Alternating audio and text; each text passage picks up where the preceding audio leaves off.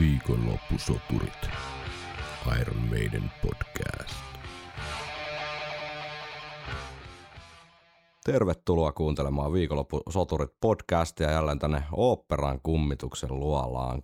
Kuuntelet siis ensimmäistä suomenkielistä Iron Maiden yhtyeeseen keskittyvää puheohjelmaa, jonka jaksoissa käymme läpi bändin mittavaa tuotantoa, kiertueita, jäsenistöä ja kaikkea muuta aiheeseen enemmän tai vähemmän liittyvää niin fakta kuin fiilis pohjaltakin. Minun nimeni on Tero Ikäheimonen. Ja meikä on Henry Seeger, terve vaan. Viime viikolla kävimme läpi semmoisen yleiskatsauksen fiiliksistämme tästä ihan silloin pari päivää vanhasta levystä ja tällä viikolla olisi nyt sitten tarkoitus keskustella vähän tästä levyn taustasta ja jutella hieman tämmöisellä bändifilosofisella tasolla tästä Iron Maidenin nykyisestä tavasta tehdä musiikkia ja levyjä ja hieman Kevin Shirley roolista, eli tuottajan ääni, äänittäjän roolista tässä kaikessa ja, ja hieman sukeltaa syvällä, syvemmälle vielä tuohon kansitaiteeseen, mitä sivuutettiin. On jo itse asiassa parina edellisenä viikkona vähän sivuutettu, mutta nyt käydään vähän vielä sitä tarkemmin läpi ja sen jälkeen ei enää palata siihen, vaan päästään sitten ensi viikolla. Ajateltiin, että käydään läpi meidän kuulijoiden fiiliksiä myös tästä levystä vähän laajemmin, eli, eli niitä on erittäin runsaasti jo tullutkin, mutta jos oot vielä myöhäisherännäinen, niin vielä ehtii, eli laita tota vaan tulemaan, tulemaan tota joko Facebookissa, Instagramissa tai, tai sitten viikonloppusoturit kautta tulemaan kommentteja, fiiliksiä sen jutusta, niin voipi olla, että käydään niitä sitten läpi tuossa ensi viikolla. Mutta ensi viikolla aloitetaan nyt sitten nämä – varsinaiset äh, biisi-analyysit ja tällä viikolla vielä hieman pohjustetaan. Me ollaan nyt Henkan kanssa tultu siihen tulokseen, että meidän kuulijamme ovat kyllä kärsivällistä sakkia ja ne jaksavat kuunnella kaikenlaista pohjustusta ja tuota, pyörittelyä ennen kuin päästään siihen itse, itse tuota pihviin. Viikonloppusoturit. Viime viikolla otettiin sellainen yleiskatsaus uunituoreeseen Sen Jutsu-albumiin. Nyt on sitten muutama päivä lisää elettyä elämää ja kuunneltua albumia, niin onko mielipiteet muuttuneet viime viikosta, Henkka? Ei ole kyllä radikaalisti. Ei ole, ei ole mitään yllättävää tai radikaalia muutosta tapahtunut. Entä itselläsi? No ei kyllä, että ehkä ne suosikit on sieltä suosikoitunut ja inhokit ehkä tietyllä tapaa inhokoitunut. Siinä on kaunista suomen kieltä. Tota, mutta ei, ei tuossa levyllä nyt sellaista suuri, suuri niin kuin inhokkeja edes ole. Et kaikki biisit pystyy kuuntelemaan ihan hyvillä mieliä näin, mutta Joo. kyllä ne, ne huippukohdat, mistä viime viikolla puhuttiin ja ehkä ne sitten ne heikommat kohdat, niin aika samoina nyt on tässä pysynyt, kun on kuunnellut. Mutta ihan mielenkiintoisia juttuja. Sieltä on pikkuhiljaa ruvennut poimimaan, varsinkin lyriikka-osastolta. Mulla on muutama tämmöinen niinku faniteoria näistä se, sen jutsu albumin lyriikoista tuossa kehiteltynä. Katsotaan itse sitä mukaan, kun päästään kyseisiin biiseihin, mutta en malta, en malta odottaa. Niin, en mäkään joo. Katsotaan, mitä sieltä oikein pussista taas putkahtaa. Tietysti noista kahdesta edellisestä, eli Peace of Mindista ja sitten No Pray for the Dyingista, mitä täällä on, täällä on tota, ruodittu, niin löytyy ehkä enemmän semmoista ikään kuin tausta pohdittavaa ja semmoista materiaalia, jota vähän niin kuin kontekstoida tätä levyä tähän Iron Maidenin ison tarinan kaareen. Tämä on hieman semmoinen tavallaan tyylisempi tämä levyn tausta siinä mielessä, että bändihän on sama tota kokoonpano. Ei suurta draamaa. Ei suurta draamaa, vähän semmoista, niin kuin, että porukka aselee, asustelee eli eri puolella maailmaa ja näkee sitten kiertueella ja ja tota, levyn, levyn tota äänityksissä, mutta muuten sitten kuka pyörii sit missäkin golfkentällä ja tenniskentällä ja miekkailukentällä ja lentokentällä ja kaikilla mahdollisilla kentillä. Taistelukentillä. Niin, taistelukentillä, niin tota, tavallaan tästä on ehkä vaikea nyt löytää mitään sellaista supermielenkiintoista tavallaan jotain tämmöistä psykologista kulmaa tai jotenkin bändidynamiikkaan liittyvää hirveätä mielenkiintoista nippelisnappelia tästä kyseisestä albumista, kun bändi on suunnilleen, suunnilleen niin kuin samalla, samalla meiningillä vetänyt tässä nyt parikymmentä vuotta.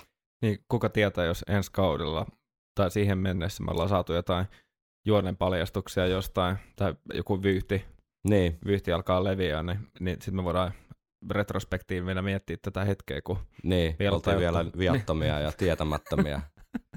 kaikesta sairaasta, mikä joku sellainen paljastusdokkari tulee Iron Maidenin kulissa. Se on, muistaakseni, tai en tiedä, katoiko se ikinä tota, Toini ja Heikki Haamon showta, mikä ed- edes tota, Studio Julmahuviin, niin siinä oli semmoinen Paradise Cocktail. Ah, tota, kyllä, ehdottomasti. Kaltoin kohdellut. Viralaiset saippuasarja, joo. Joo. niin joku tämmöinen putkahtaa Iron Maidenista, niin se olisi tietysti niin kuin hyvä käänne tähän. Behind the Beast. Joo. Tämä koronahommahan tietenkin tähän levyn julkaisuun vaikutti aika radikaalisti, että jos otetaan pieni aikamatka tonne niinkin kaukaiseen historiaan kuin vuoteen 2018, Eihän kukaan olisi elossa silloin vielä. Legacy of the Beast kiertoihan alkoi 26.5.2018 Tallinnasta ja Helsinki oli siinä heti sitten perään pari keikkaa ja keikkaputki jatkui tonne elokuulle 2018 ja Lon- Lontooseen päättyi tämä ensimmäinen ikään kuin pätkä tätä Legacy of the Beastia. Suhteellisen maltilliset 38 keikkaa, että Mm. on aika standardi ää, nyky meidänin keikkamäärä, että ei ole enää semmoista ihan niin kuin järjetöntä sadan keikan maailmankiertoetta putkeen tai mitään tällaista. No siinä sitten bändi piti pienen tauon ja kaikessa hiljaisuudessa mukamas salaa, mutta tästähän kyllä silloin aikanaan 2019 kevään puolella niin oli jo jotain pieniä älähdyksiä internetissä, tarkka silmäsimmät ja näppärimmät fanit oli muun muassa Kevin Shirlin ja sitten näiden Iron Maidenin jäsenten puolisoiden sosiaalisista medioista, Mhm. mm. niin kräkännyt tavallaan, että aika moni on samaan aikaan Pariisissa, missä tuskin ollaan niin kuin ihan pelkästään kroisanttien perässä, että kyllä siellä varmaan uutta meidän materiaalia on tarkoitus äänitellä ja näin, näin tosiaan kävikin, mutta tässä on sitten mielenkiintoinen kysymys, että mikä tämä tai alkuperäinen julkaisuaikataulu tällä Senjutsulla on, on ollut, että jos Totta. jos katsotaan näitä edellisiä, jos unohdetaan nyt koronat ja smoranat ja katsotaan vaan näitä edellisiä Iron Maidenin albumeita, niin Book of Souls äänitettiin siis syksyllä 2014 ja julkaistiin about vuotta myöhemmin, eli syksyllä Mm. 2015. Äh, Final Frontier äänitettiin alkuvuodesta 2010 ja julkaistiin sitten elokuussa 2010, eli reippaasti alle vuoden, vuoden väli siinä, niin kuin äänityksen ja julkaisun välissä. Mm. Samaten A Matter of Life and Death niin äänitettiin alkuvuodesta 2006 ja julkaistiin sitten elokuussa 2006. Että olisiko alkuperäinen ajatus sitten ollut toisin kuin nämä a- a- aikaisemmat kolme levyä, niin pikkasen pidempi se tavallaan äänittämisen ja julkaisun väli, että kun kuitenkin sitten myös kesälle 2020 oli my- myyty ja suunniteltu keikkoja, muun muassa Suomen keikka, näitä Legacy of the Beastin keikkoja siis, Eli tässä nyt näitä nimi, tai vuosia nyt tipahtelee, niin levy siis äänitettiin 2019, sen jälkeen Legacy of the Beast kiertue jatkui 2019 kesällä ja alkusyksyllä, josko sitten ollut tarkoitus pitää taas pieni breikki, hoitaa ne kesän 2020 keikat vielä alta ja sitten paukauttaa uusi levy. Mm. Ja loppuvuodesta 2020 niin aloittaa sitten sen jutsu kiertue tai syksyllä siinä jossain kohtaa Jep. koska se olisi tarkoittanut sitten samaa tavallaan julkaisuväliä kuin äh, Final Frontier ja Book of Soulsin välillä, eli viisi vuotta niin kuin levyn julkaisuiden välillä. Ja nyt sitten se venyi ikään kuin vuodella kuuden vuoden mittaiseksi, joka on bändin pisin kahden levyn mittainen väli. Joo. Kuuden vuoden kuuliaisuus. Kuuden, vuoden, kuuden vuoden kuulaus. No, tämä on myös venähtänyt tämä julkaisuväli joka levyllä tässä, että A Matter of Life and Deathin ja Dance of Deathin välillä oli kolme vuotta, sitten Amoladin ja Final Frontier välillä oli neljä vuotta, ja sitten Final Frontier ja Book of Soulsin välillä oli viisi vuotta, ja sitten Book of Souls ja tämän uutuuden välillä oli kuusi vuotta, niin tällä logiikalla se tarkoittaa sitten sitä, että uusi Iron Maiden levy niin kuullaan, kuullaan seuraavan kerran vuonna 2028. Et tässä on Heikka suhteellisen pitkä tinki nyt sitten meillä Joo. edessä, että kyllä se siihen asti pitää jatkaa. Siihen, siihen mennessä me ollaan saatu toi Trooper-korkkikokoelma varmaan takas Totta, kasaan. unohtu muuten sanoa, että tässä on oikein hyvä tota, Trooper-olut Trooper Sinkun korkilla niin tässä hörppäilyn alla. Mm. Henkka on jos jollain ihmeellisellä etkellä tänään, niin ei päästy nyt sitten al- korkkaamaan sitä mun viime viikolla mainostamaan täydellistä senjutsujuomaa, mutta katsotaan päästäisikö ensi viikolla. Ihan hyvä tää on tää Trooperikin. Eiköhän, kyllä mä pikkasen kateellisena tässä katselen, mutta mä pysyn, pysyn periaatteessani, kuten Steve, niin kuin Steve Harris konsanaan. Se on oikein. Ah. Tämä levy on niinku ihan tarkkaa äänitysajankohtaan epämääräisesti ilmastu kaikkialla. lähtien niin joka ikisestä haastattelusta ja myöskään tuossa levyn kansissa ei kerrota sen tarkemmin. On koko ajan puhuttu keväästä 2019 ja mä en oikein tiedä, että miksi se on niin epämääräistä ollut. Siis ihan tuoreen haastiksen kuuntelin Nikolta tämmönen kuin Tolkis Jeriko radio-ohjelma haastattelu, missä hän muisteli, että jopa maalista tai jopa niin kuin helmikuussa 2019, mutta muista lähteestä mä oon niin koittanut kräkkäillä, että se olisi siinä huhti toukokuun mm. tienoilla. Kuitenkin Pariisissa äänitetty, no kyllä en vanha mies niin voi ihan joka vuotta tonne peräti kahden vuoden taakse muistaa niin tarkkaan, että milloin siellä Pariisissa on käyty ja milloin ei. G- Gillem Tell Studio, eli William Tell, sopii hyvin laukkakomppi teemana, teemana niin tämä studion nimi, jossa levy äänitettiin siis keväällä 2019. Pariisin siinä keskustan ikään kuin länsipuolella, ei ihan sitä ydin ydinkeskustaa, mutta kuitenkin Seinen rannalla ja tämän kuuluisan Bout de Boulogne. Menikö hyvin lausuminen? Bu, bua, Bout de Boulogne puiston vieressä. Onko se Bout tai Bo, Bo de Boulogne? No niin, kiitoksia. Iso, iso puisto siinä ää, Pariisin keskustassa, niin sen, sen laitamilla sijaitseva studio, joka kohtuullisen niin kuin vanhaa perua. Siinä oli aikanaan leffateatteri jo 20-luvulta asti ollut, joka sitkutteli tonne 80-luvun puoliväliin ja sitten vaihtui omistaja ja vaihtui myös paikan tarkoitus, että se muuttui studioksi. Ja tästä varmaan tästä leffateatteritaustasta johtuen, niin se on tämmöinen todella iso tavalla, tai siis pari eri studioa siinä A- ja B-studiot siinä samassa tilassa, mutta se isompi tila, niin sinne mahtuu ihan tämmöinen niin tyyli sinfoniaorkesteri tai, tai iso iso kuoro, melkein sata, sata henkeä tarvittaessa, että se on varmaan tämä tavallaan tämä teatterisali muutettu sitten vaan studiohuoneeksi. Siellä on rollari Depeche Mode ja Sir Elton Johnkin käynyt aikanaan jotain, jotain juttuja tekemässä. Tämä on hieman hankala saada niinku ihan kiinni, että tarkalleen mitä, varsinkin jos näitä Gillem Tellin omia verkkosivuja selailee, niin siellä on listattu suurin piirtein puolet maailman bändeistä, että ne olisi ainakin jotain, jotain osioita käynyt täällä tekemässä, mutta täällä on tietenkin kaikki niin kuin mahdolliset palvelut, että jos sä oot vaan mitä tahansa miksannut tai muuta, niin sitten lasketaan. Mut myös varmaan tästä isosta koosta johtuu, että sinne mahtuu iso orkesteri, niin leffa, musiikki paljon äänitelty täällä ja muun muassa videopeli Detroit Become Humanin soundtrack, jos olette tämmöisiä videopelaaja, niin näitä, näitä tota, nykyaikaisia pelejä, missä ei tarvitse kun painaa A- tai B-nappia sopivassa kohtaan, niin tarina menee eteenpäin. Niin, niin tota, sen soundtrack on täällä Gilem Tellissä äänitetty. Ja ehkä Iron Maiden maailmaan liittyy tietenkin jalkapallo, niin tota, Euroopan jalkapalloliiton UEFan hymni on täällä Gillem Tell Studiolla äänitetty. No niin, selvisi sitten syy, miksi ne äänittää aina siellä nykyään. Tosiaan Book of Souls äänitetty täällä ja aikanaan Brave New World myös, että sinänsä tuttu paikka meidänille. Kuunnellaanko, mitä Adrian Smith kertoo Iron Maidenin itse tuottamalla videopätkällä niin tästä äänityksistä ja ylipäätään äh, reissusta Pariisiin. Anna palaa. I really enjoy it actually.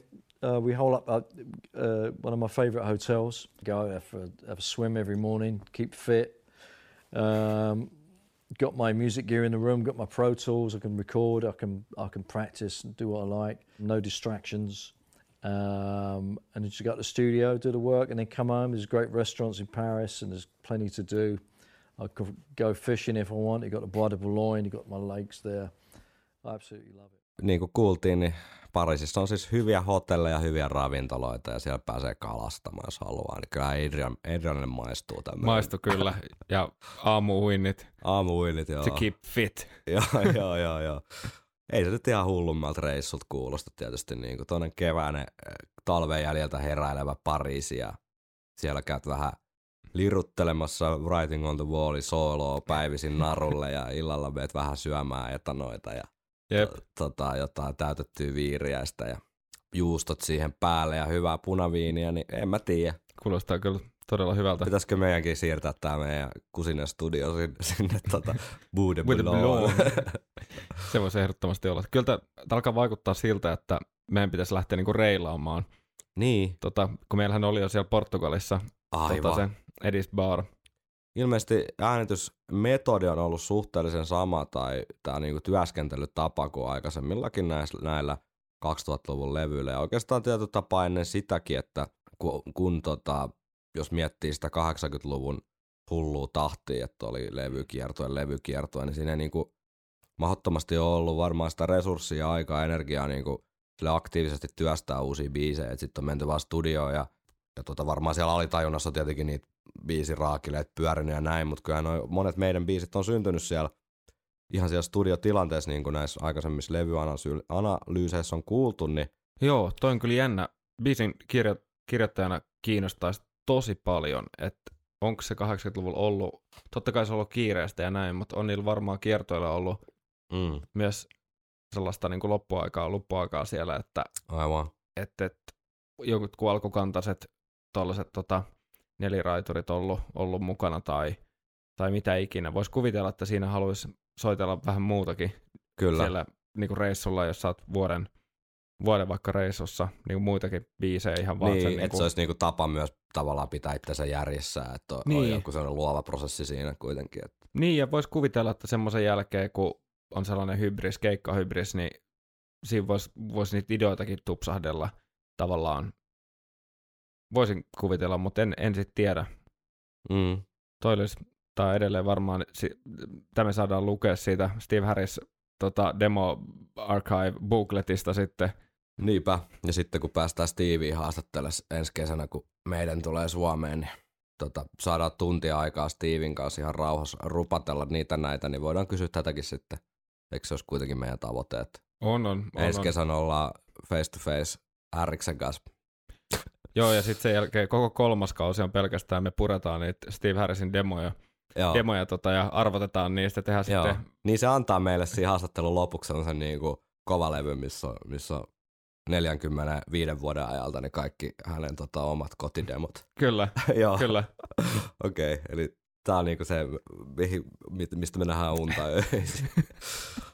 tota, annetaanko nyt op sopivalla aasisilla niin Steven itsensä kertoa. Tämä nyt on kuitenkin aika vahvasti Steve Harriksen ja kädenjälki tälläkin levyllä jälleen kerran näkyy, niin pakkohan se päästään maestro itse ääneen ihan hetkeksi. Tämäkin on Iron Maidenin itse tuottamasta ja julkaisemasta videosta pieni klippi. part of the beauty of when you're doing an album, we never know what we're going to do. We don't really have any pre- preconceived idea about what we're going to do, and um, it just is what it is. So we come in and we, you know, it's a, basically a kind of represent, representation of where we are at any given time. se- kukin levy edustaa meitä siinä hetkessä, kun se on tehty. Et sehän on yksi, yksi ihan hyvä filosofia lähestystä levyn tekoa, että siinä sitten aja, tavallaan antaudutaan siihen hetkeen ja sitten minkälaista musaa sillä hetkellä tulee, niin se jää sitten niin kuin ikuisiksi ajoiksi aikakirjoihin. Että tämä oli Iron Maiden vuonna 2021 tai oikeastaan Mm. mm. 2019 ja tämä oli Iron Maiden vuonna 98 ja tämä oli Iron Maiden vuonna 83.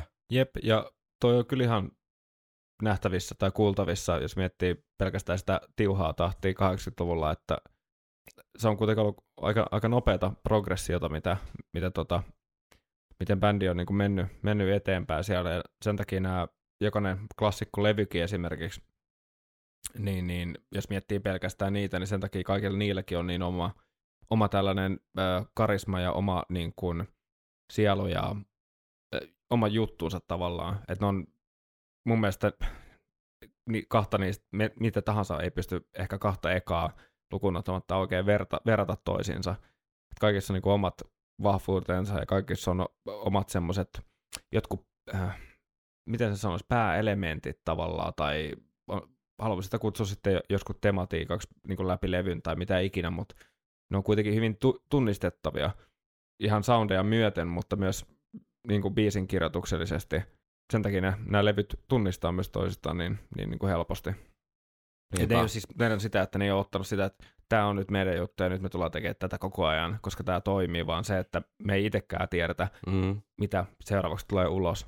Et se on sitten yksi tapa, ja Steven tapauksesta on toiminut aika hyvin tämä metodi, ei siinä mitään, mutta et, Mm. et Jep. tavallaan musta vaan niinku hauska pieni jotenkin pilkahdus tonne Steven pään sisään, että et, et, ei tässä niinku hommassa ehkä ole semmoista grand master plania ollut Mm. niinku missään vaiheessa muuta kuin se, että meidän ei myy sielua ja haluaa tehdä hyvää musaa ja soittaa hyviä keikkoja ja miten se menikään se Steven tota, Jep. alkuperäinen idea. Siitä hän ei ole niinku tinkinyt. Mä en tarkoita sitä, vaan sitä, että, että ei ole mitään semmoista, että hei, nyt me haluttaisiin tällaisia vaikutteita tälle levylle, niin kuin, koska tämä on niin kuin, tällä hetkellä kuuma juttu tai jotain tällaista. Niin, joo.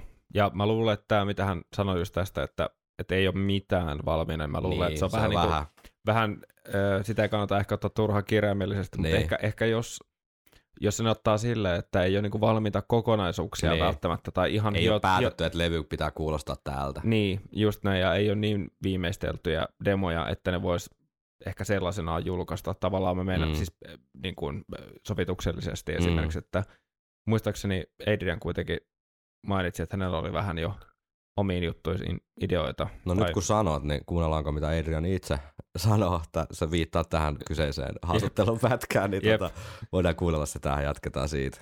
It came together pretty easily. We didn't rehearse before we went into the um, into the studio. Um, we haven't done that on the last couple of albums. Um, we go straight in the studio. I mean, I had quite a lot of stuff prepared uh, in in demo form, fairly advanced demos, like start to finish, about four songs, as well as a ton of other ideas. Uh, Steve brought in stuff. Uh, you know, he'd, he'd have something on a on a iPhone or something, just a, an idea um, that he wanted to expand, and so we'd work on that. So we'd we go in in the morning, work on uh, what we were looking to record today, uh, on that day rather, and um, and by the end of the day we had something. Eli Adrianilla kuitenkin omien sanojensa mukaan oli ainakin jonkinlaisia biisiraakileita siellä. Quite a lot, actually. Niin, päästään noihin tota, bi- biisianalyyseihin, niin kuunnellaan sitten lisää Adrianin muist- muisteluita yksittäisistä kappaleista, mutta tota, tosiaan ei mitään treenejä ennen studion menoa. Et niin kuin tuossa aikaisemminkin Mm. kävi ilmi, niin Lahjattomat treenaajat. lahjattomat treenaa ja bändillä on jotenkin niin hioutunut se biisin tekometodi, että ei tarvii enää. Mm. Sitä voisi olla montaa mieltä niin kuin näistä viime vuosien levyistä, että välillä se metodi toimii paremmin ja välillä huonommin, että siinä tavallaan antaudutaan sitten sen, sen hetken armoille, että mitä jengillä kullakin on ja miten, Mm. se, miten se kemia lähtee tavallaan siinä tilanteessa se biisin teon taika niin kuin rullaamaan vai lähteekö se? Niin, ja jotenkin musta tuntuu, että tuolla metodiikalla kenelle tahansa, tai missä tilanteessa tahansa, mikä bändi tahansa ja mikä biisinkirjoittaja tahansa, että jos metodiikka on tavallaan lähtökohtaisesti se, että nyt tulee mitä tulee, niin ei se mun mielestä ole välttämättä se resepti sille, että nyt tehdään niin kuin historiaa Mm. tavallaan, tai vaikea kuvitella, että se on se hirveän vahva masterplan sille, että tulee, tiedätkö, kymmenen maailman parasta biisiä Mm. mm. samalle levylle, vaan tulee enemmän just se hetki, mistä toi Stevekin puhuu, että missä, missä bändi on tällä hetkellä.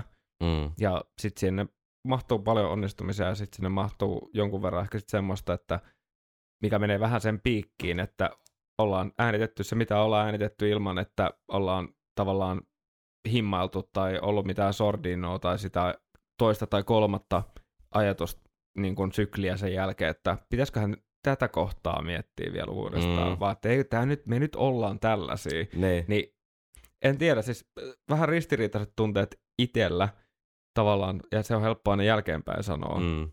Mutta jos mä puhun ihan puhtaasti silleen, että jos tekee pelkästään biisejä sillä metodiikalla, että tulee mitä tulee, Mm. niin mä en yhtään ihmettele, että sitten joskus jotkut biisit voi kuulostaa vähän siltä, että Siellä on Tulee, mitä osia, tulee. että ne, ne, ne olisi niinku voinut ehkä olla olematta. niin, niin tyyliin, tai sitten siinä voisi olla jotain tilalla, tai Mm.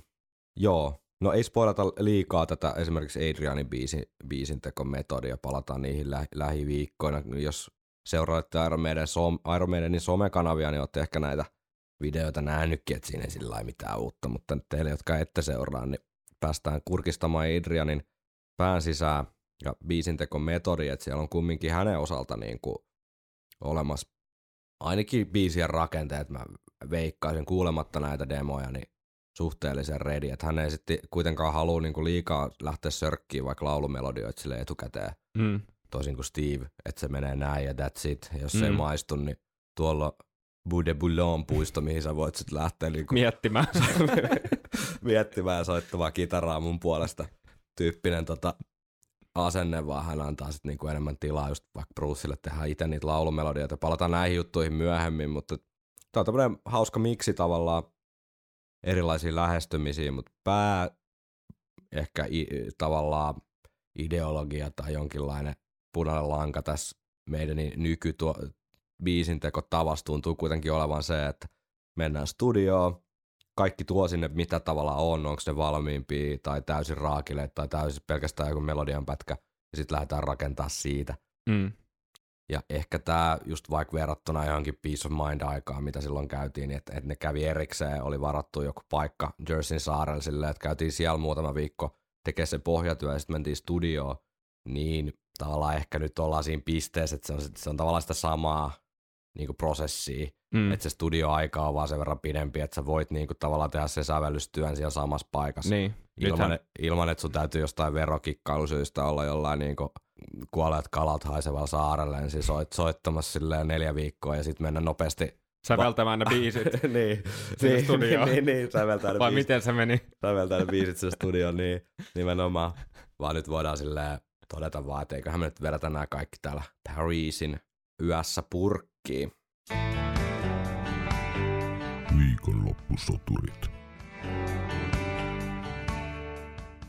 Mielenkiintoinen tämmöinen fyysinen ulottuvuus tässä äh, levyn äänitysprosessissa on, on se, että kävi ilmi nyt, kun tämä levy tuli ja Bruce antoi haastattelut, että hän on katkes Akilles jänne kesken näiden studiosessioiden vähemmän yllättäen niin miakka, miakkaillessa, eli hyvin bruussimainen tota, aktiviteetti, jossa tämmöinen haveri saattaisi sattua. Ja ei ole Akilles jännettä koskaan onneksi poikki mennyt, mutta on kyllä käsittänyt, että se on yksi niin kuin ikävimmistä. Joo.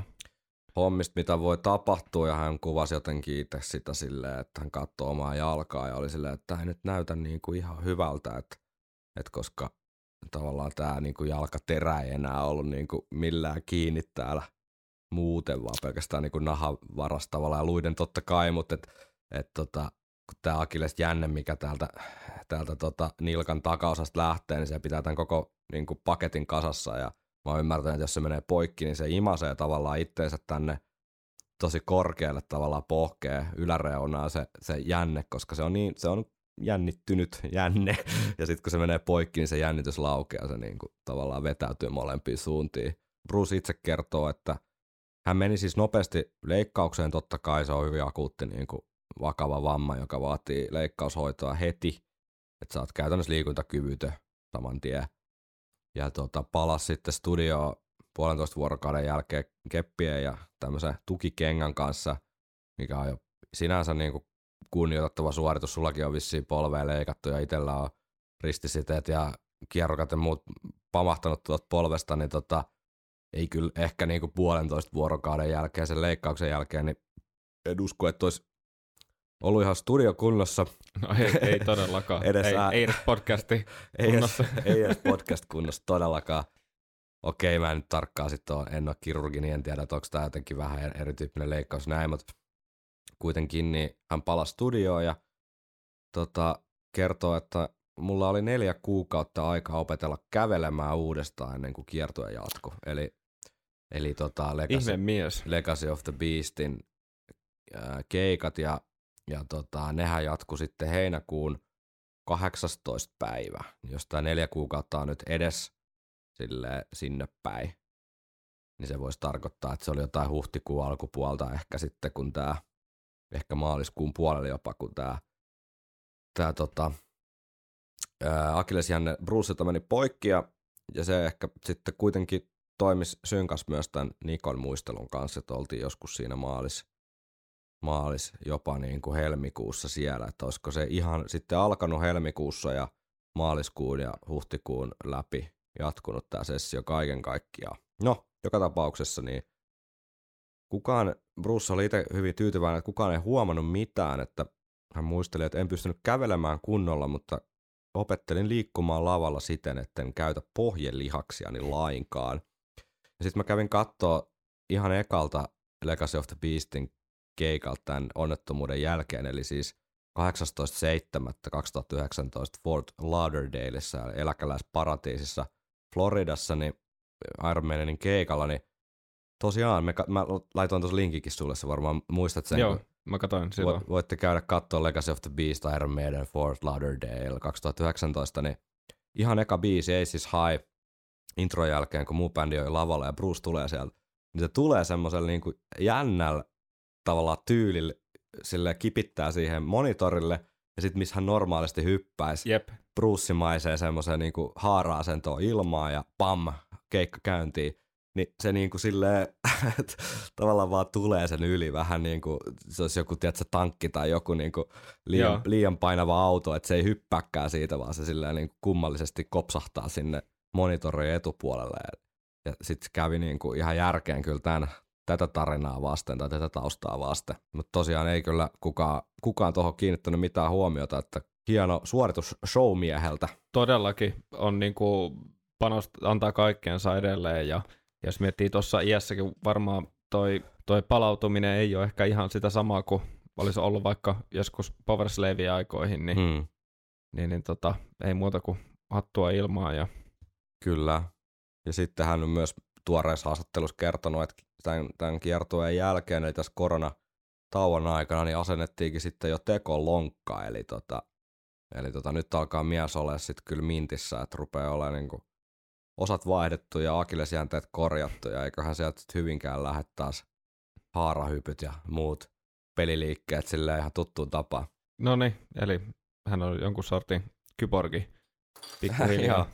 Hän alkaa mennä tuolle kyborgiosastolle. Tämä on juhlahetki, kun Henkalla on nyt joku tämmöinen mystinen, mystinen etke. Hän valitteli, että viikonloppu oli vähän ollut liian rankka. Ja mä olin vara, varannut tänne, tota, varannut tänne meille bissää, niin näähän jää nyt sitten muihin juotavaksi tässä. Tota, nyt sitten Peace of Mind Trooperi. Ai että. Ah.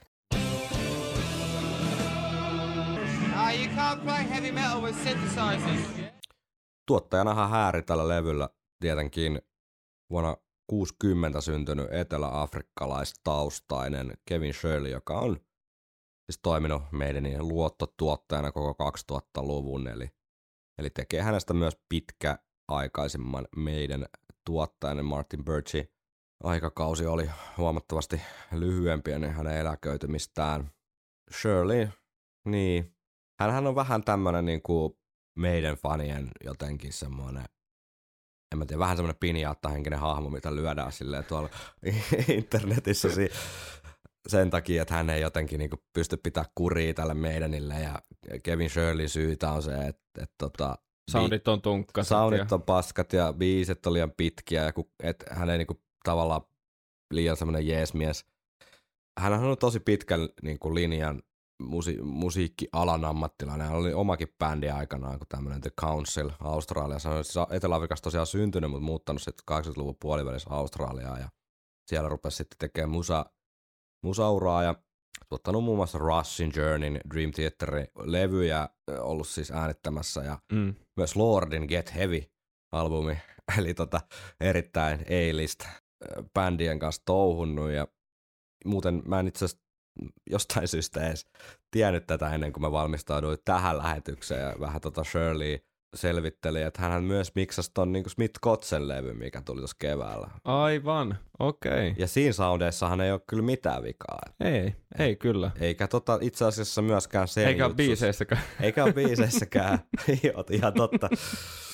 Ja tota, ehkä hän on sitten vähän silleen vaikeassa tilanteessa, että niinku tuossa aikana keväällä basisti Jyri sanoi, että on varmaan vaikea löytää semmoista tuottajaa, joka ei olisi vähän niinku fani, tai että et meidän on jo niin iso, että et, et vaatisi jotenkin semmoista asennetta, mitä ei ehkä keltään löydy, että tavallaan pystyisi sanoa jollekin Steve Harrikselle, että nyt puolet vähemmän tätä toistoa tässä kohtaa ja näin. Mm. Ja kyllähän, mutta kyllähän se kertoo siitä, että hän on kuitenkin nyt tota, parikymmentä vuotta ollut tuottajana meidän, että kyllä se yhteistyö siellä toimii ja kemiat toimii ja bändi on tyytyväinen, ainakin Steve on tyytyväinen lopputulokseen, niin en mä oikein tiedä, että kannattaako sitä sitten niinku lähteä vaihtaakaan. Tai esimerkiksi, jos miettii Brain Worldia, mikä oli kuitenkin sitten hänen ensilevy mm. tota, Maidenin Ja kanssa, mikä samassa on tavallaan, äänitetty. niin, ja mikä on tavallaan monessa suhteessa ainakin varmasti meille semmoinen suhteellisen napakymppi, mitä Mm. tulee tällaisiin niin kuin, no, eräänlainen compact-levy Mm. tavallaan. Kyllä. Niin, niin, mutta myöskin, että edelleen tavallaan fiilistelee niitä soundeja ja, ja tota tunnelmaa ja kaikkea miksausta mun mielestä, että et ei ole niinku moitteen sijaa. Että Ei. et tavallaan se ajatus siinä, se, että sitä levyä kuunnellessa ei mene mun, mun mielestä kertaakaan sinne osastolle, että oispa tässä nyt jotain, että Joku tässä, muu. niin, ja sitten, että oispa tässä eri soundit, kun ei Jep. tule kertaakaan, Ei. niin, niin, niin se on ehkä ollut jännä seurata tätä, että onko se suhde muuttunut sitten levyjen Mm. myötä, onko sillä annettu palautetta tai, tai onko bändin suhtautuminen muuttunut tuottajaan tai Mm. onko tuottaja huomannut, että okei, että ehkä mä oon sitten, ehkä mä niinku vaan sitten on hiljempaa tai... Niin, Bruce, Bruceilta pari lainausta liittyen Kevin Shirleyin. Ensimmäinen kuuluu seuraavasti. Kevinin kanssa työskentely on erilaista kuin Martinin, eli Martin Birchin. Kevin tietää, miten tallentaa bändin fiiliksen, sen miltä bändi kuulostaa kunakin hetkenä. Erity- erityisesti pidän uuden albumin miksauksesta, sen jutsu kuulostaa erittäin erittäin hyvältä. Siinä oon Brucein kanssa samaa mieltä, että kuulostaa erittäin erittäin hyvältä ja semmonen ehkä just mitä viime jaksossakin puhuttiin tästä lievästä niin kuin mutasuudesta Book of Soulsin soundeissa, niin ei ole enää tietoakaan, Mm. Mikä on taas kerran vähän sille hämmentävää, että et kun miettii, että ne on kuitenkin kaikki samat ihmiset ja ei puhuta kuin viiden vuoden välistä, Mm. Jep. niin tota, mitä ihmettä. Mutta tota, ehkä se on just tämä, mitä Bruce sanoi, että ehkä se hetki meidän niin tavallaan käyrällä niin on ollut sit se, mikä siihen Book of Soulsiin on tallentunut. Ja tämä on nyt sitten tämä, mikä on tallentunut. Että se tuottajan rooli ei ole niin paljon puuttua siihen biisimateriaaliin, Niin, vaan, vaan kyllä. huolehtia siitä, että saadaan kaikki tal- niin kuin äänitettyä ajallaan ja jokainen soitin on niin kuin tallennettu silleen, kun bändi haluaa. Ja siinähän on Ja- varmasti erinomaisen hyvä. Joo, ja, mutta sitten, eikö näissä, jos mä muistan oikein, niin öö, näissä on haettu vähän ehkä tietoisesti semmoista live-soiton tilannetta ja live-soittoa niin. tavallaan, että ei ole tehty mitään hirveästi varmaan sen kummempia overdubbeja tai, tai vastaavaa, vaikka varmasti on jonkun verran, mutta et en sitten tiedä, onko 80-luvulla ollut sitten jotenkin tiukempi kuri sen suhteen, että on Aivan. niin otettu ottoja vaikka enemmän ja, ja Niin. tavallaan etsitty sitä täydellistä ottoa pidempään, Niin. että jos on nyt ollut enemmän sit se, että mennään pitää hauskaa ja pidetään se semmoisena live-hetkenä. Niinpä. Toinen lainaus Bruceilta liittyen Keviniin, niin tässä hiljattain siis tämä Metallican 91 Black Album, niin sehän nyt juhlii tota 30-vuotissynttäreitä ja siihen liittyen on ollut paljon kaikkea juttua medioissa ja näin. Niin tota, Bruce sit vertas vaan siinä, tai Bruce oli haastateltu myös liittyen tähän tota Black Albumiin ja hän sanoi, että me emme pystyisi koskaan tekemään sellaista levyä, koska meitä ei kontrolloida, emmekä haluaisikaan sitä.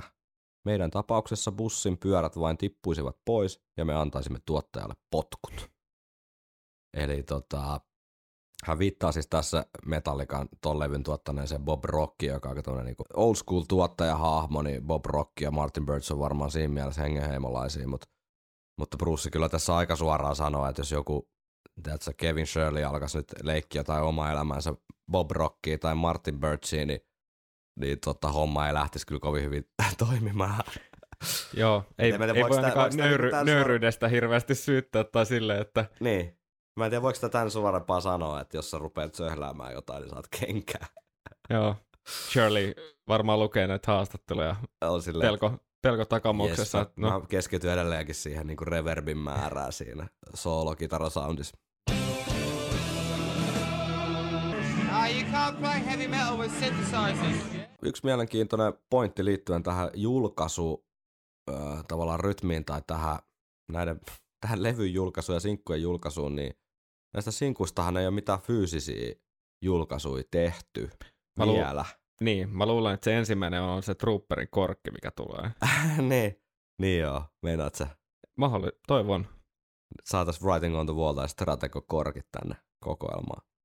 Mutta mä oon aika varma, että noi tulee, koska kyllä nyt maailmasta löytyy tarpeeksi ihmisiä, joilla on kiinnostusta hankkia sitten joku vinyyliformaatti tai joku muu noista uu- uudesta meidän sinkusta, niin kyllä mä luulen, että ne jossain vaiheessa pätkähtää, mutta kiinnostavaa sinänsä, että, että ei, ei tosiaan mitään fyysistä formaattia tässä vaiheessa ole ainakaan nähty sinkuista siis.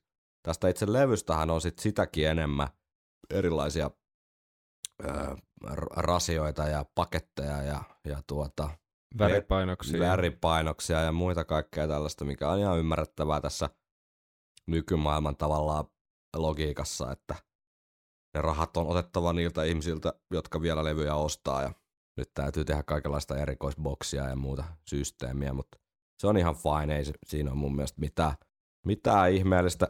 Vi- Viime viikollahan me vähän sivuutettiin tätä kansitaidetta, pitäisikö ihan hetkeksi tota hypätä vielä tämän maailmaan. Tässähän siis sekä LP- että CD-versiossa ne on ikään kuin kaksi kantta, tai miten tämä nyt sitten sanoisi, että tämä tota, takakansi on ikään kuin vaihtoehtoinen levyn kansi.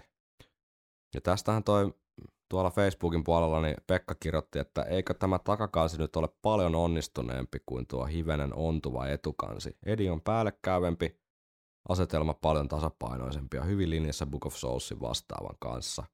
Ja lisäksi logo pääsee paremmin oikeuksiinsa.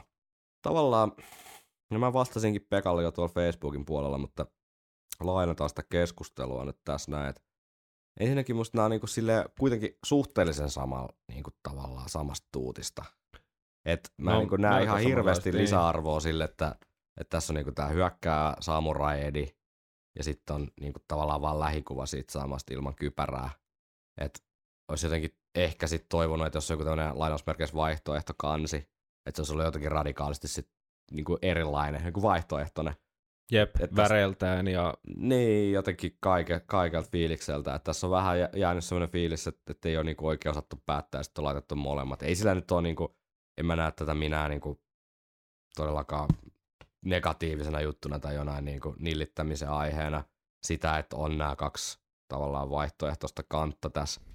Mutta mut, mut en mä näe niinku, ihan hirveästi tässä tapauksessa ainakaan mitään lisäarvoakaan. Joo, paha sanoa. Kyllä mä oon ihan ok tyytyväinen tähän, mikä tähän on tullut, mutta ehkä se oli enemmän se iso idea, että mitä itse ehkä otti, että olisi vähän enemmän ö, vaihtelua edellisen levyn kanteen. Ehkä. Eli just tämä musta tausta on ehkä vähän kolkko. Tuoltakin löytyy netistä jotain fan edittejä, minne on laitettu vähän taustalle actionia mm. sun Ja ne on muuta. mun mielestä oikeasti ihan hienoja. Joo, Niin sieltä löytyy ihan joku, hienoa. semmoinen, semmoinen joku fanin tekemä oli, missä oli toi Samurai Edi, ja sitten siinä oli vaan semmoinen tavallaan Japanin lipun, se keski-aurinko, semmoinen punainen, Joo. punainen niin kuin aurinko siinä taustalla, se oli tosi, sitten vähän kaupunki näkyy tuolla. se oli tosi hieno. Joo, se jotenkin laittaa tämän heti ö, jonnekin tilanteeseen, koska Mm. sitä on kuitenkin haettu täällä sisäkansissa Nehän on tavallaan tosi, sitä tilaa. ne on ihan hienot, mutta kyllä Wilkinsonin niin kuin, mun mielestä Book of Soulsin noi sisäkannen kuvat oli makeampi, että siinä oli sitä temppeli fiilistä ja Edin pää räjähti ja siellä oli toteemina. Ei ole muuten bändikuvia tässä lainkaan. Book of Soulsissakaan ei sinänsä ollut, mutta ne oli sentään sinne semmoiseksi toteemipaaluhahmoiksi noin bändin jäsenet piirretty, mutta nyt ei ole sitäkään. Joo, tässähän olisi ollut tavallaan aineesta laittaa ne bändin jäbät vaikka näihin lippuihin. Joo, niin siis tässä tosiaan tässä sisäkannessa varmasti CD-versiossa sama, niin tota, on tämmönen tavallaan taistelukenttä näkymä. Voidaan laittaa tuonne meidän somepostaukseen, jos elätte tai olette stri- striimauspalveluiden varassa tästä kuuntelemassa tätä uutta levyä, ettekä tätä levyä omista, niin pääsette katsomaan. Niin tässä on tässä tämmöinen japanilainen maisema, jossa tämä kannen samurai Edi niin hyökkäävänä taistelukentällä ruumiiden ympäröimänä. Ihan hieno, värikäs, tyylikäs. Ei ole valittamista, mutta ei myöskään silleen jotenkin sykähdytä ehkä ihan niin kuin Mm. kympillä. Toimii, mutta en tiedä onko ajaton. Niin. Tässä Vähän, on vähän, vähän tämmönen- tuommoinen taustakuva Niin. läppärille, tai silleen, että hieno, hienohan se on, mutta en mä nyt tiedä. Keskellä on se kaikki action, että noi reunathan on vähän niin kuin Mm. Sivuosissa. Mutta niin kuin Japani teema on, tai siis tunnelma on saatu tähän kyllä taltioitu hienosti, että täällä on näitä, näitä tota, kuolemaa merkkaavia shi, shi tota, kirjoitusmerkkejä näissä, näissä sotabannereissa, mikä on tuossa Edin rintapanssarissakin tämä. Taitaa olla kiinaksi ja japaniksi sama tämä kuolemaa merkkaava tota, symboli tai kirjoitusmerkki. Sitten on tämmöinen tota, japanilaistyylinen rakennus täällä taustalla.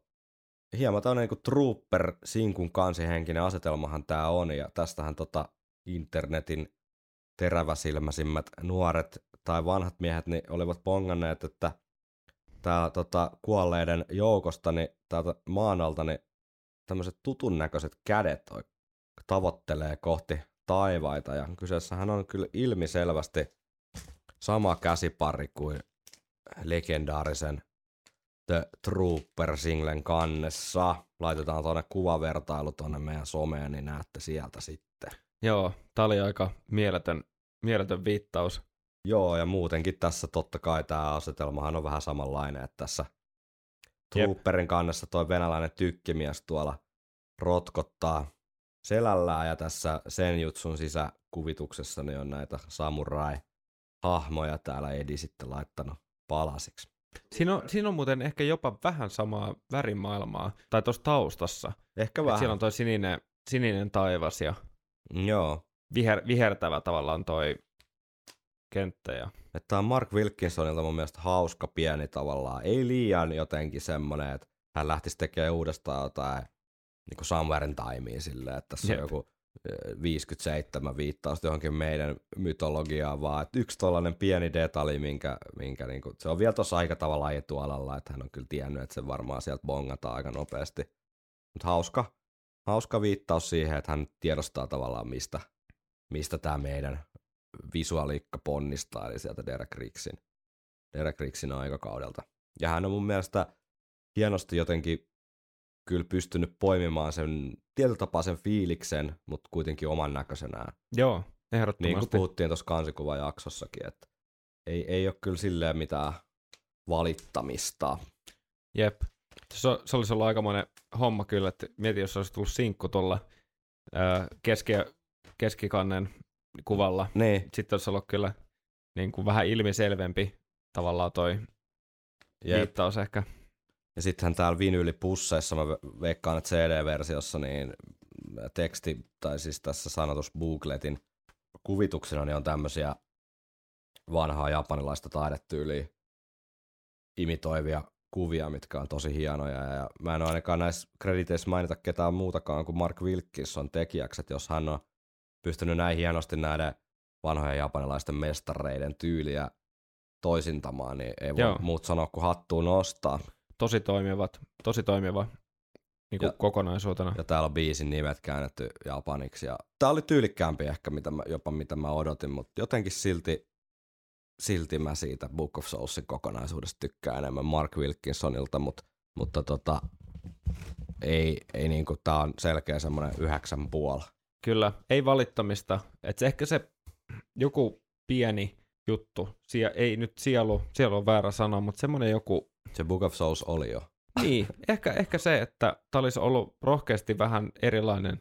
Ehkä se tekstuureiltaan tai jol, joltakin, että kun siinäkin oli kuitenkin sit, sit sitä 3D-meininkiä Mm. ja tällaista, että, että Mm. jos tämä olisi ollut kauttaaltaan vaikka pikkasen sarjakuvamaisempi, mm. vähän niin kuin esimerkiksi toi Writing on the Wallin video, niin ja edelleen tässä ei valiteta sinänsä mistään, tässä vaan ehkä luodaan vaan jotain rinnakkaistodellisuutta, että Niin. mitä jotain ihan pikku viilailuja, mitkä niinku olisi ehkä itselle maistunut, niin mulla mul on ehkä se, että tuollainen 3D-grafiikka ei ole välttämättä se, mikä iskee itselle kaikista eniten. Mm. Et Mm. Jos se olisi ollut tästä Japanin hommasta, olisi voinut hyvin, hyvinkin sarjakuvamaista ja värikästä luoda myöskin. Joo, täällähän mainitaan myös tämmönen Michael Noland, että, että tota, Illustrations by Mark Wilkinson in collaboration with 3D artist Michael Noland, eli tämmöinen 3D-artisti ollut tässä apuna. En tiedä heidän keskinäisestä työjaostaan sen enempää, mutta tämä Michael Noland on muun muassa Last of Us 2 videopeliä Joo. tehnyt näitä hahmomalleja. Ja Eh. siis huomattavasti parempaa 3Dtä kuin Dance of Deathissä kuitenkin. on, on kuitenkin selkeästi, että et, siinä ei tarvi silleen hävetä. Moni olikin bongannut, tai yksi kuulijamme ainakin, niin täältä levyn krediteistä, eli näistä, kun bändin jäsenet kiittelevät kaikkia mahdollisia ihmisiä ja tahoja maa ja taivaan väliltä, niin mielenkiintoisia juttuja. Itsekin Jutsuja. mielenkiintoisia jutsuja. Steve Harriksen kredittilista on, on pitkä kuin The Parchment-kappale, mutta tota, täällä on siis melkein koko muun muassa Iron Maidenin orkkis kokoonpano, lukuun ottamatta jostain syystä niin rumpali Ron Matthewsia, joka kuitenkin paukutteli kannuja paljon pidempään kuin nämä orkkiskokoonpanon Dave Sullivan, Terry Rance ja Paul Day olivat bändissä. En tiedä sitten, minkä takia Ron Rebel Matthews on joutunut Steven, Steven tota, kanssa huonoihin kirjoihin. Ja sitten muun muassa Blaze Bailey saa täällä kiitokset Steve Harriksen listalla, mutta ei esimerkiksi Dennis minä keksin kitaraharmoniat Stratton, että tota, aika, Aika tota, jännä. aika, aika kylmää. Mikä sattuma, että me just käytiin Iron Maidenin alkutaivalla Niin. niin. kuin aika, aika yksityiskohtaisesti, niin nämäkin nimet siellä tulee, tulee esiin ja hauska, että nämä pompsahtaa nyt näin nopeasti. Kyllä, ja Doug Sampson saa täällä myös, myös tota, kiitoksensa, mutta ei saa Clive Burr, että tota, tämä on kyllä jännittävä lista, että mitä hän siellä, Mitäköhän siellä on tehty? mitä hän täällä on Steve halunnut tällä kertoa. Jos nämä on teille tuntemattomia nimiä, niin suosittelen kuuntelemaan, kuuntelemaan kevään aikana julkaistut Iron Maiden esihistoria-jaksot ja siihen päälle Steve Harris special-jaksot, niin sen jälkeen kyllä on tuttua tavaraa. Muistaakseni löytyy nimellä Peto herää. Kyllä. Viikonloppusoturit. Siinä oli katsaus sen jutsun taustoihin ja, ja ensi viikolla päästään sitten purkamaan kunnolla tuota biisin materiaalia. Siellä on luvassa muun muassa nimibiisi, eeppinen, tai eh, semmoisella viipyilevällä tavalla eeppinen avauskappale sen jutsu ja varmasti myös tämä Stratego-kappale päästään ottamaan käsittelyyn ensi viikolla. Olen kehitellyt tällaisen teorian siitä, että mistä Stratego oikeastaan kertoo ja toivon kovasti, että myöhemmin tänä iltana, kun äänitetään tätä keskiviikkona ilmestyvä tuota Stratego musavideo, niin ei ihan täysin vesittää sitä mun te- teoriaa. Me ei nyt jakseta jäädä tänne odottelemaan sitä, sitä tota musavideon julkistusta, että puhutaan siitäkin sitten ensi viikolla. Ja ensi viikolla olisi tarkoitus käydä myös läpi vähän laajemmin meidän kuulijoiden fiiliksiä levystä, eli, eli tota, ei nyt ehditty tällä viikolla vielä siihen, mutta se ei haittaa, koska jos oot, et ole vielä ehtinyt laittaa mitään kommenttia, niin vielä ehtii, eli kanaviahan on Facebook, Instagram ja viikonloppusoturit at gmail.com. Joo, ja pakko pari lyhyttä öö, tämmöistä kommenttia albumiin liittyen vielä tässä lukea ennen kuin laitetaan mikit takaisin pussiin. No niin, Eli Taneli on kirjoittanut näin. Sellainen olo tästä vahvasti tulee, että maailmassa on vielä jotain mallillaan, kun Iron Maiden julkaisee uutta laukkaa ja osoittaa bändinä, että kyllä lähtee. Olkoonkin, että sävellyksellisesti ei aina päästä ihan legendaarisuuteen asti. hmm. Okei, vähän meillä ehkä ensi vaikutelmajaksossa vähän samaa, vähän samaa. samaa kokonaisuutena. Mutta mun mielestä tähän Santarin ö, palautteeseen on mun mielestä erittäin hyvä lopettaa. Aika näyttää, mihin levy lopulta asettuu, mutta kyllä ainakin top 10 näyttää todennäköiseltä. Kaiken kaikkiaan levy ylitti kaikki odotukseni ja on parasta meidäniä 15 vuoteen. Kyllä se näin on ja ensi viikosta eteenpäin niin päästään osoittamaan, että äh, miksi näin on. Nimittäin tässähän on nyt käynyt sillä tavalla, että me ei ole tätä meidän, meidän niin kuin podcastin tavallaan kun lähdettiin tätä tekemään, niin oli ajatus kore-sisältönä oli nimenomaan näiden albumeiden ruotiminen Jep, sillä tavalla, mikä oli siinä Peace of Mindin kohdalla vielä vähän hakuses, mutta mut varmastikin siinä No Prayerin mittaan niin ikään kuin löytyi se tyyli perata noita biisejä. Ja mä luulen, että se on kuitenkin se että tavallaan pihvi, mitä jengi odottaa ja mi- minkä takia tätä kuunnellaan. jep. Totta kai noin historiajututkin fine, mutta kyllähän sä nyt haluat kuulla sitä meidänin musaa ja haluat kuulla kommentteja Kyllä, niistä, niistä niin. kertseistä ja sooloista. Ja, Ja mä en itse malta odottaa, että me päästään, En päästään mä- ruotimaan. En mäkään siis tä- tä- tästä odotan yllättävän niin kuin innolla tätä, koska tässä on tosi paljon kaikkea. Aika näyttää, mitä kaikkea löydetään. Meiltähän itse asiassa kysyttiin, että mitkä on meidän tota, suosikkibiisit, tavallaan, että biisi rankingi tämän levyn sisällä, että mikä on paras, mikä on huonoin kappale. Niin meiltä kysyttiin semmoista, mä en tiedä, että pystyykö mä vielä ihan semmoseen. Mutta mä tiedän, kuka pystyy. Mä voin tehdä sen sulle, sun puolesta, ja sä teet mulle Niin mun joo, puolesta. Eli, eli mä arvioin, mitä mieltä sä oot biiseistä, ja sä arvioit, mitä mieltä mä oon biiseistä, ja sitten voidaan katsoa, katsoa tota, kuinka Niin- lähelle meni niin kun, niin sitä, mukaan, niin sitä mukaan, kun edetään nyt biisejä, niin veikataan, että missä se on toisen listalla. niin, Eh, Niin just. just näin. Joo, joo, okei. Toi, on, toi on helvetin hyvä, koska joo, joo, koska me- meillä on kuitenkin tavallaan noita taustakeskustelut käyty tuolla, tuolla Habbo-hotelli tota, Aulassa. Abbo Hotellia haulassa. Käyty sen verran, että oli kuitenkin varmaan joku haisu, mutta ei kuitenkaan ihan joka biisistä ole silleen lyöty todellakaan mitään mielipiteet lukkoon. Niin, Mm. niin tota, siinä on, joo, toi on hyvä idea. Eli mä veikkaan sun biisirankingin parhaasta biisistä huonoimpaa biisiä, ja sä veikkaat mun biisirankingin, ja sit suljetaan ne kirjekuoreen ja käydään läpi sitä mukaan, kun toi levy etenee. Kyllä, ja totta kai meidän pitää tehdä ne omat rankingit siihen vertailukohteeksi, mitkä on ne meidän Oikeat todelliset. vastaukset niin. tavallaan. Joo, okei, okay, no Niin. Voidaan saada jotain hauskaa keskustelua sitten, että Näin. jos, jos mielipiteet muuttuu tai... Niin tämä olkoon samalla vastaus sitten tota, äh, Joelille, joka kyseli tätä biisirankingia, niin se selviää sitten lähiviikkoina. Ja ensi viikolla sitten aloitellaan tätä savottaa. Kyllä. Kiitoksia, kun kuuntelit Viikonloppusoturit podcastia jälleen kerran. Syksy on lähtenyt aika räjähtävästi käyntiin, että meillä on kyllä mielettömästi tullut palautetta ja suuret pahoittelut, jos ei ole ehtinyt kaikkea vielä vastailemaan. Tuossa on varsinkin sähköpostin puolella niin hieman semmoista tota, backlogia kerääntynyt, mutta joku päivä sieltä vielä kilahtaa, kilahtaa tuota vastaus, lupaan sen. Ensi viikkoon siis, hashtag pari trooperia. Ja ensi viikolla oli Henkka sitten miten tuota mukamas etkellä tai ei, niin ensi viikolla korkataan sitten täydellinen senjutsu-analyysi juoma. Sen lupaan. Jos Henkka ei juo, niin minä juon sen sitten yksi. Hauskaa viikonloppua. Senjutsu!